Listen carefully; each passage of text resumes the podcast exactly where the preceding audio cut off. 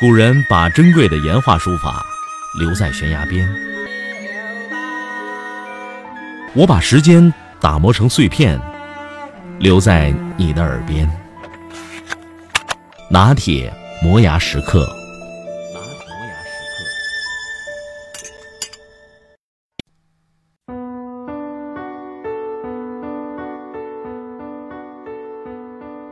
刻在美国二百多年的历史中。先后有五位总统遇刺，因此身亡的总统有四位：林肯、加菲尔德、麦金利和肯尼迪，只有里根一人幸免于难。历史学家们从医学的角度比较分析了这五位总统遇刺的情况，结论是不断进步的医学挽救了里根总统的生命。这五起总统遇刺事件中，林肯被子弹击中头部，于第二天死亡；肯尼迪总统也被击中头部，当场死亡。这两起事件都涉及头部重伤，即使是当代医学技术也回天乏力。然而，加菲尔德和麦金利的伤情与里根的伤情相似，甚至更轻。如果暗杀事件发生在今天，他们应该都没有生命危险。对后面三起遇刺事件进行比较分析，我们可以发现，过去一百年中医学所取得的长足进步。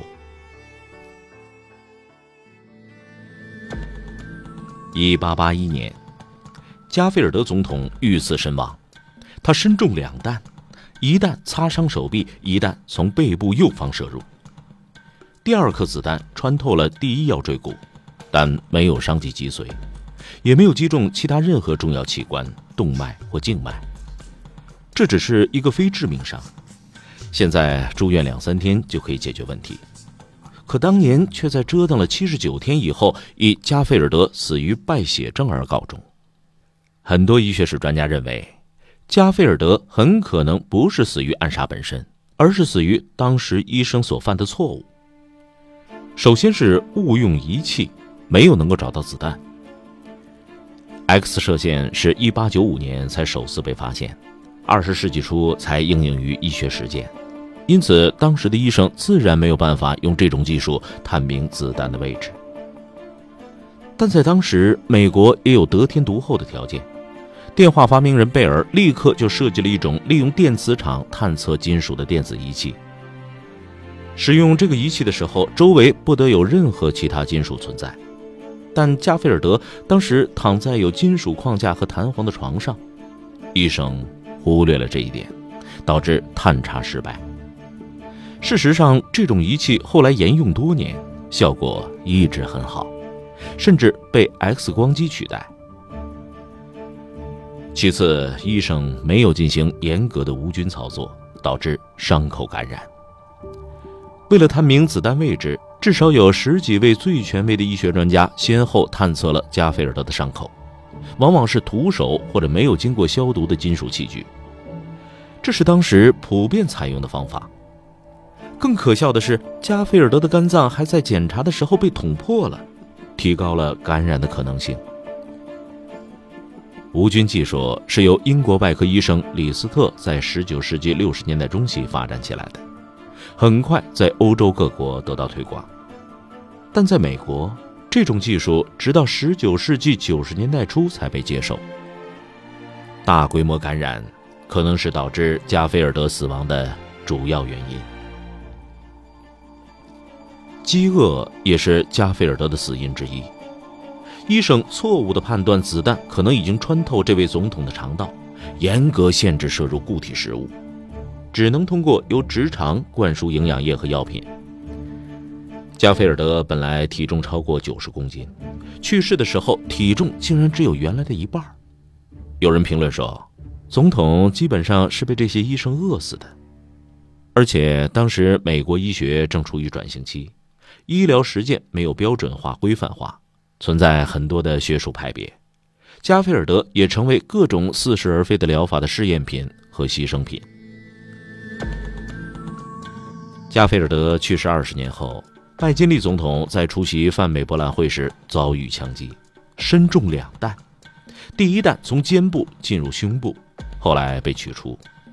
第二颗子弹穿过胃和胰腺，还有肾，停留在腹腔后部的肌肉中，一直没有找到。八天后，因为伤口严重感染而死亡。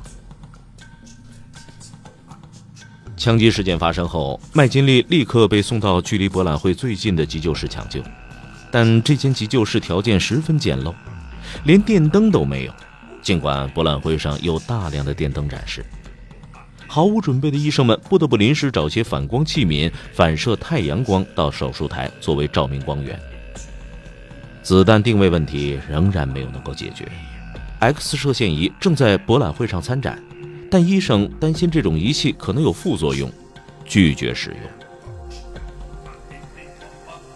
感染也是导致死亡的主要原因。第二颗子弹在体内引起溃烂，拖延八天后，周围伤口已经腐败，产生坏疽。如果能用上抗生素，麦金利总统基本上不会有生命的危险。只是要等到四十年以后，抗生素才开始广泛的使用。一九八一年，里根总统在华盛顿的希尔顿酒店演讲完毕，准备坐车离开的时候，遭到了枪击。凶手射击了数枪，一颗子弹从打开的车门反弹到车内，从里根的左腋下进入，擦过肋骨，穿透肺部，停留在距离心脏只有一英寸的地方。中枪以后，里根失血量超过全身总血量的百分之五十。并发呼吸困难，血压降至为零，濒于死亡。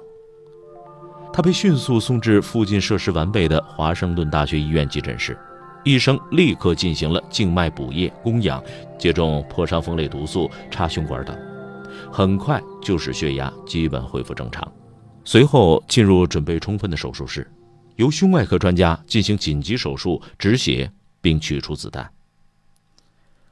虽然手术后有发烧的症状，但医生用了多种抗生素来控制感染，再加上护理设施完备，里根在入院后第十三天就出院了，大约半年以后基本康复。以上三个案例的时间跨度刚好是一百年整，这三位总统的伤情应该说没有本质的区别。但因为时代不同，医学发展的水平不同，最终的结果却有天壤之别。现代医学仍在不断的发展，仍然面临很多难题，但过去的一百多年里，医学的飞速进步却令人感到欣慰。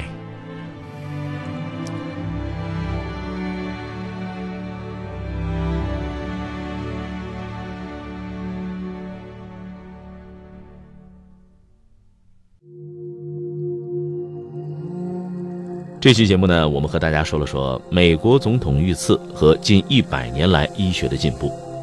关于美国总统遇刺呢，这里边的趣闻非常多，我找了一些相关资料，其中有一例是这么说的：根据美国的民间传说呢，一八一一年，美国将军有一个叫威廉·亨利·哈里森率领的军队呢，在蒂皮卡诺大战当中一举击溃了著名的美国印第安人首领叫特科莫人和他的军队。并对印第安人实施了残酷的屠杀。愤怒的特科莫人对美国人就施加了咒语，说每隔二十年，每个尾数是零的年份当选的总统，无一例外的必须在任上死去。后来，在美国的历史上，的确有很多位总统是在尾数是零的年份当中，不是遇刺就是病故。不但如此，林肯和肯尼迪的遇刺竟然有很多地方是百年巧合。比如，林肯是一八四六年进入国会，肯尼迪呢是一九四六年进入国会，相隔整整一百年。林肯于一八六零年当选美国总统，一百年以后，肯尼迪在一九六零年当选美国总统。林肯的继承人生于一八零八年。